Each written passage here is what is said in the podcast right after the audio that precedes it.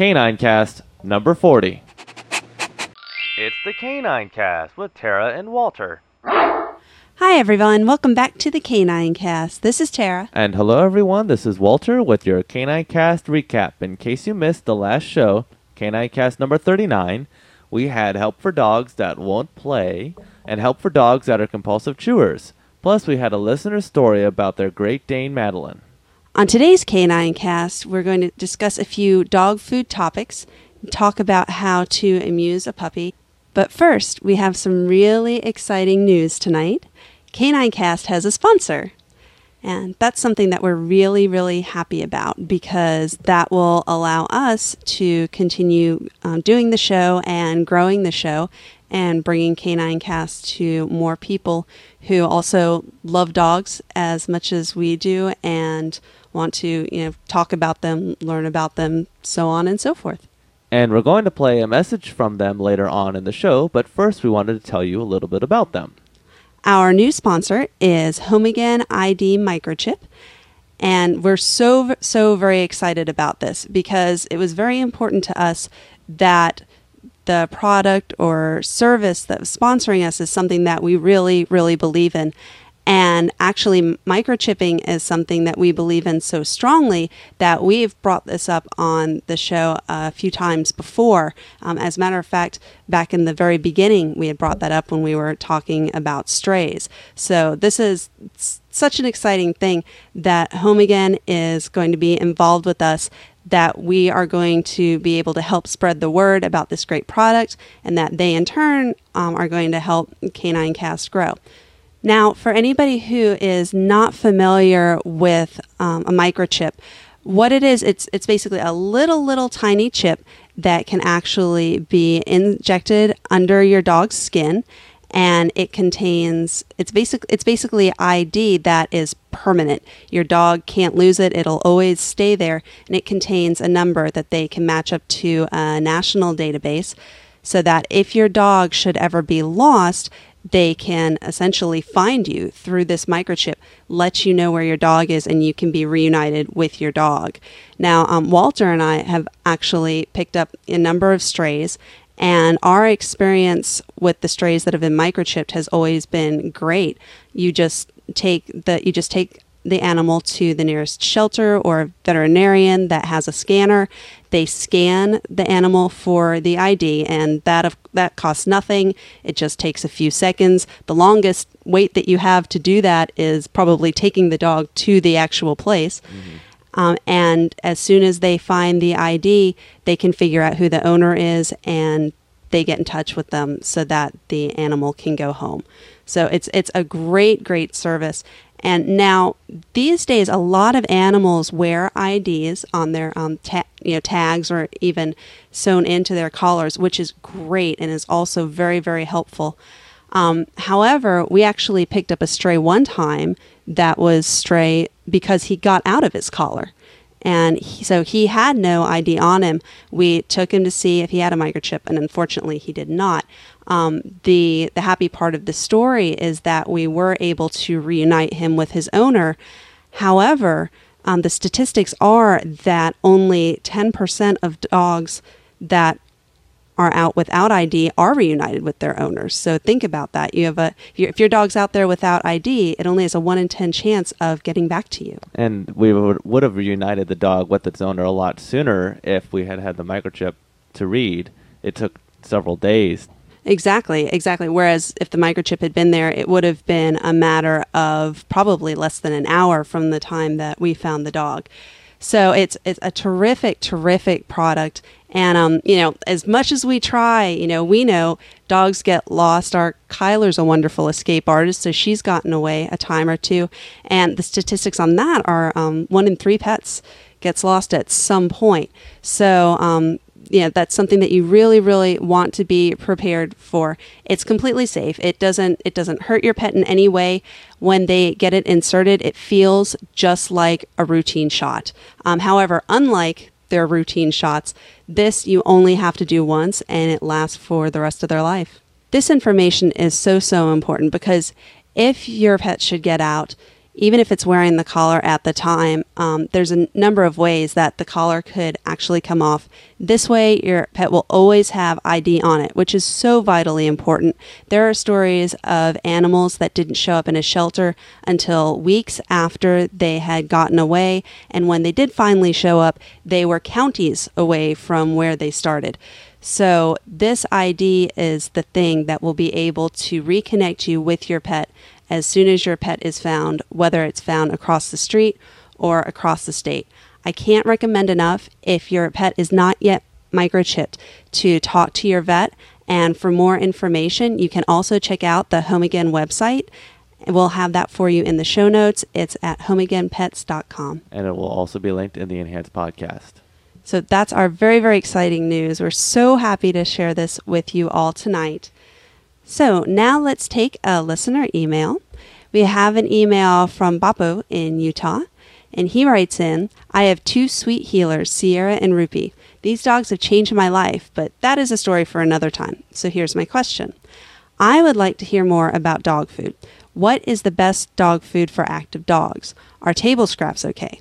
What about making homemade dog food? I would love to hear all about canine nutrition. Well, Bapo, um, we could wow, we could do many shows on canine nutrition. Um, and we actually talked a little bit about how to find the best dog food on Canine Cast number 30. But we'll go ahead and um, and review that a little bit as well as delve into some of the other topics that you brought up a little bit more. Um, now, first, I would like to preface this by saying, you know, I'm not a veterinarian and um, different foods work for different dogs in different ways. So please, before you change anything with your dog's food, talk to your vet, um, see what they recommend as well, and work with them um, to help get your dogs into the best condition that they can be in. Now, so far as the best food for active dogs, um, first, I've always heard that for commercial dog food, if you feed primarily dry dog food, that's better to help prevent teeth problems. But specifically for active dogs, that will depend on your dog and also on what you are trying to accomplish. Um, depend regardless of if you are giving them commercial dog food or homemade dog food on a very very general basis the um, the more protein they eat the more it, it will bring up their energy level. So if your dogs are very physically active and you want to and you want to support that energy level. Say, you know, if they do things where they're running around a lot or they're um, exercising a lot during the day, then generally foods higher in protein will do that. On the other hand, if your dogs are, say, overactive and hyper for the amount of physical activity that they get during the day and you're wanting to find a way to calm them down, then sometimes food lower in protein is recommended. Now, of course, there are um, maximum and minimum levels that a dog should be in between when it comes to their proteins. So, again, um, check with your vet, make sure that your dogs are within those levels. And then from there, it will be, you know, working with them, seeing how they do with different types of food, different amounts of protein and other nutrients to find the level that suits them the best. Now, um, so far as the best food itself, um, gen- generally speaking, if you're looking at dog food in the stores, you can find um, many, many different types of dog food out there. Um, I personally like to um, look for dog foods that are in um, either dog spe- dog supply specialty stores or pet supply specialty stores. Um, tend to be where I have the most luck finding um, really good dog food. And you'll want to check the nutrition labels.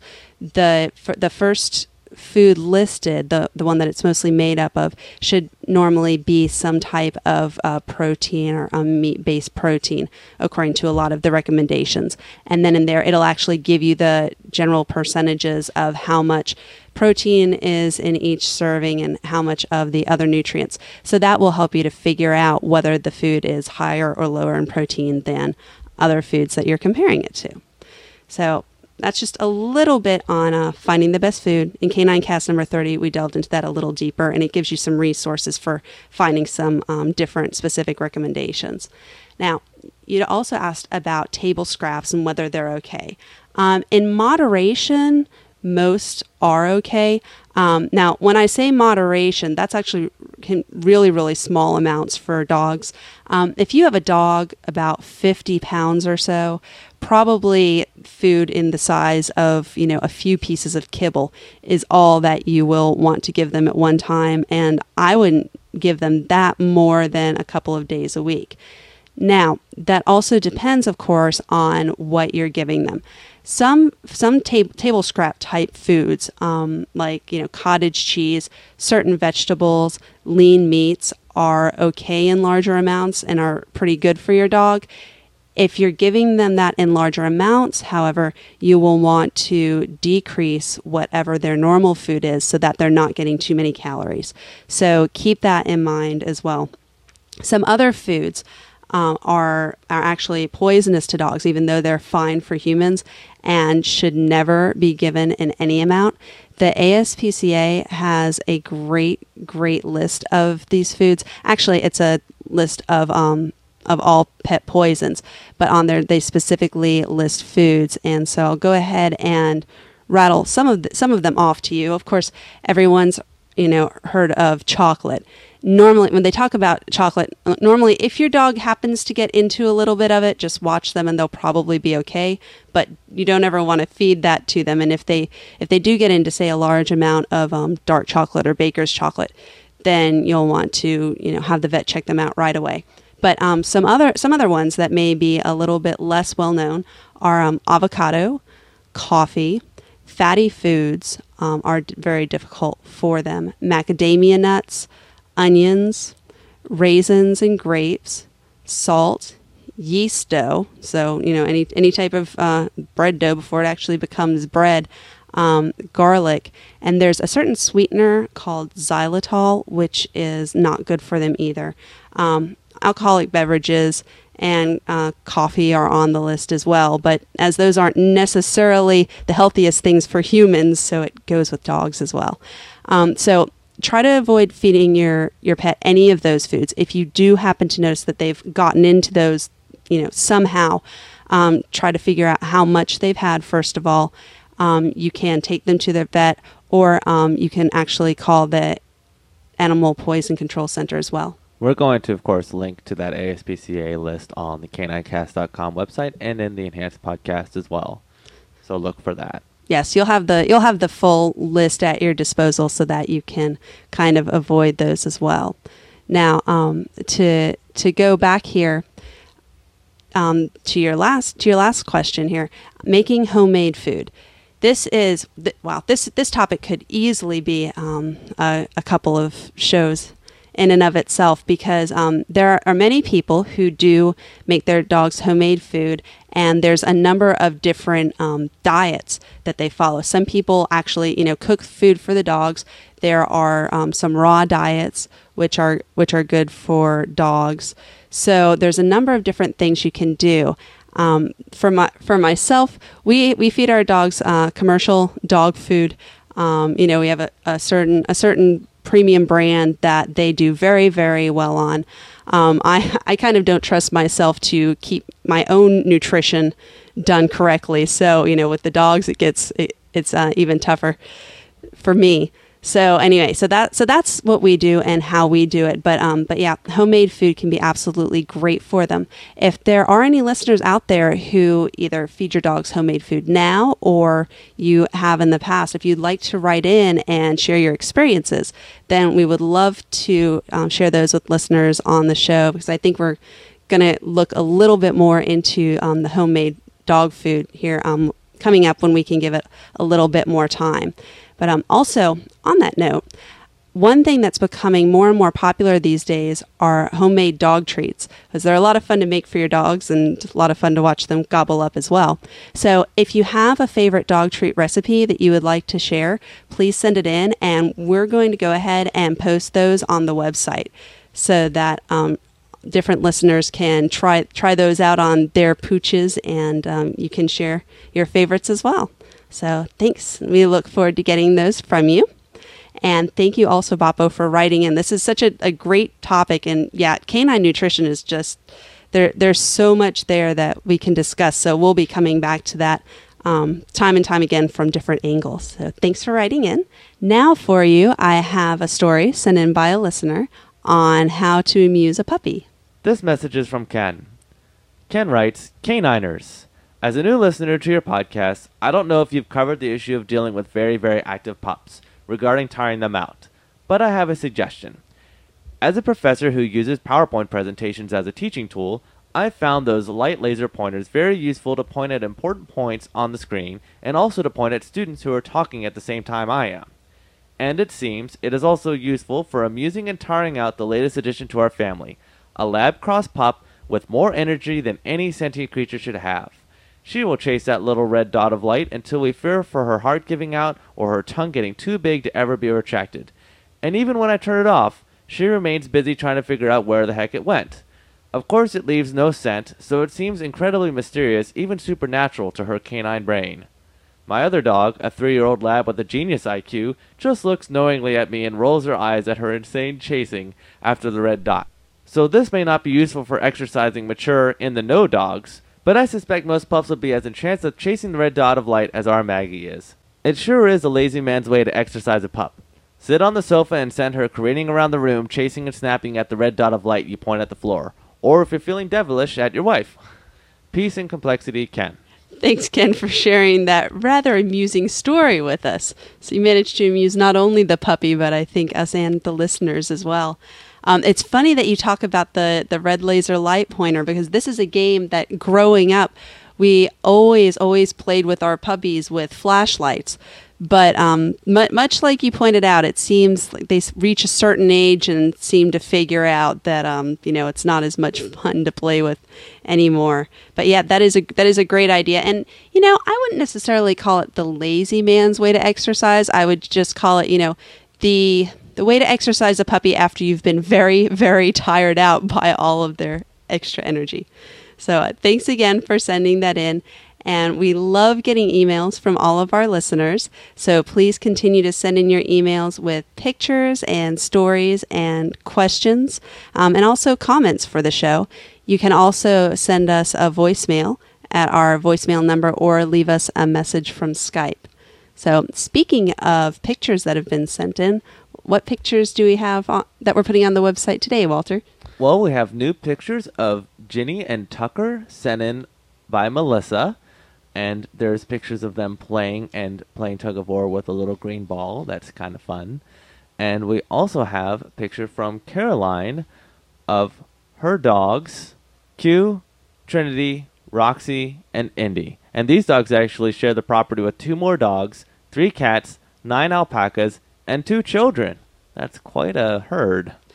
That it is. Thanks to both Caroline and Melissa for sending in pictures. We always love seeing pictures of all of our listeners' dogs. So now we're going to take a quick break for a word from our sponsor. A dog's got to do what a dog's got to do. Hey, I should know. I'm a dog. Woof. And what I got to do is chase squirrels, especially the one digging holes in my yard. Someday soon I'll get free and chase that lawn wrecker right out of town. You don't think your dog will run away? Your dog might think differently. One in three pets will get lost. Without ID, 90% won't return home. That's why vets recommend the Home Again microchip, a safe, permanent ID that can bring your pet home. Talk to your vet about Home Again and visit homeagainpets.com. We really, really liked that message there. That was pretty funny. Yeah, well, it, it reminds us of Kyler because we know that in her mind, this is what she's thinking every day. So, of course, we've had her and Toby both microchipped. So, please check out our sponsor. And with that, I think that wraps up our show for tonight. So, if you haven't already, please remember to spay or neuter your dog. It's the best thing that you can do for your furry friend. If you have a question for Tara or a comment about Canine Cast, please leave us a voice message by calling 206 338 DOGS. That's 206 338 3647 or post a comment on our website at k9cast.com. That's the letter K, the number 9, cast.com.